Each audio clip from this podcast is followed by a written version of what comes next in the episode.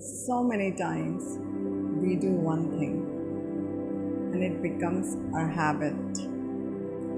Many a times it becomes our addiction and we don't even realize that we can come out of it. Namaste goddesses, welcome to another episode of Planet Aphrodite with Meena. In today's episode we are going to discuss about addictions, habits, cravings, desires, something that has gone a bit overboard. How many of you have felt that you started with very innocently trying a cigarette with your friend, or maybe just a cup of different coffee, which you never took, like something that happened in my case. A very innocent cup of coffee and I was hooked and addicted to it. Maybe a relationship that you thought was beautiful, but then it turned toxic. Maybe a video game, maybe a habit of watching Netflix series. It could be anything. Nothing is good or bad, right or wrong. So there is a caveat there. That do not label things as good and bad. Only thing that can do a quick test, if you're ready to do, is are you able to enjoy that, or that thing or relationship or thought or belief or addiction is enjoying you? Who is the slave here? So I'll repeat this again. Just check who is the slave here, who does not have the rules, who does not have the controls. Is it you, or X, or the addiction, or the food, or the cigarette, or the Netflix, or another game of video game? What is it? And in the end, does it make you feel good about yourself?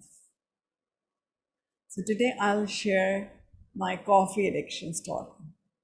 Very innocently, somewhere this year, I fell in love with coffee. Very nice brand, nice Colombian coffee, very fine grade. So it came at home. So I usually collect a lot of very good teas and coffees for guests. Not that guests come anymore, but whatever. And so this particular coffee got me hooked. Very exquisite flavor, taste. And this got me into the habit of drinking it every day. You would say, what's the big deal, Meena? Like, the whole world drinks coffee. But I'm an Indian and I love coffee with milk, of course, vegan milk. So I will have it with coconut milk and I will have it with brown sugar, not white sugar, but still brown sugar. So every day I was feeding my body brown sugar. That's not something I believe that is good for me as a habit to have. More than coffee, I was concerned about the sugar. Coffee definitely creates a lot of acid in the body. So does sugar. And though, in spite of the fact I was having either jaggery powder, brown sugar, or many other by sugar alternatives, I was still feeding my body sugar, and that is not something that I feel good about myself when I do it. So the final question was, does it make you feel good about yourself? So it did not make me feel good about myself. What are the options we have many a times? Option is, you have it and still feel guilty. And many a times addiction overtakes us so strongly, the addiction has such a strong hold on us that we do not think we have a choice. So if you are in that state, do listen to this video twice, because you don't know that you always have a choice. So I realized that I have an addiction and I have a choice. So every day I would have one cup of coffee. Earlier I would have it around 12ish, because I have never been a tea or coffee drinker in my life. And if I would have tea or coffee, tea was still okay, but if I had coffee, I would not sleep for many hours. So because of the coffee, I was not able to sleep. So that was my concern. And many of you know that I'm an NLP master practitioner. So I worked on myself. At 2 a.m. in the night, I took a cup of coffee and I worked on my mind and I slept peacefully, blissfully. So the sleep part was taken care of. Still, I was feeding my body sugar. Okay, then what were the options? The options were either I could go for black coffee without sugar, or stop coffee, or do something else.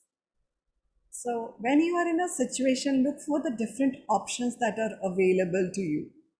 And if you think you don't have any options, talk to someone. They would tell you that there are options available. You may or may not execute those options. That's a separate story, but there are always options available. So far, you are with me, Goddess? Now.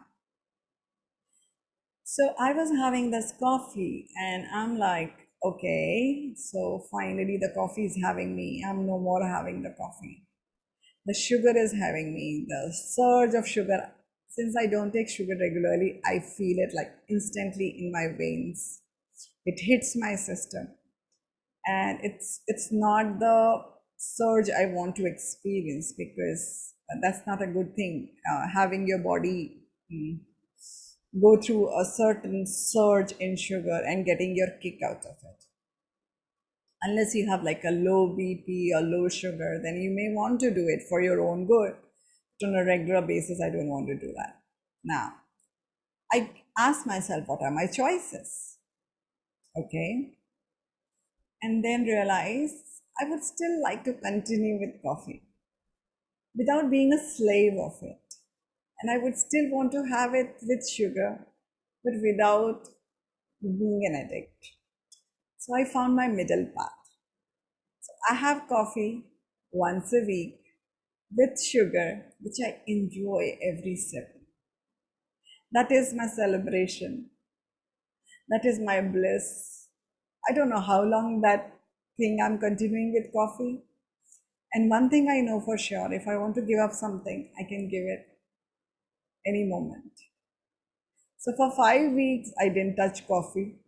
I was doing my Chaitra Mas fast and I didn't touch it and I didn't feel it. And one day I felt like having coffee and that day I had coffee. So then it becomes an indulgence, a luxury that I give myself, permit myself. But that luxury is luxurious. It happens once in a while.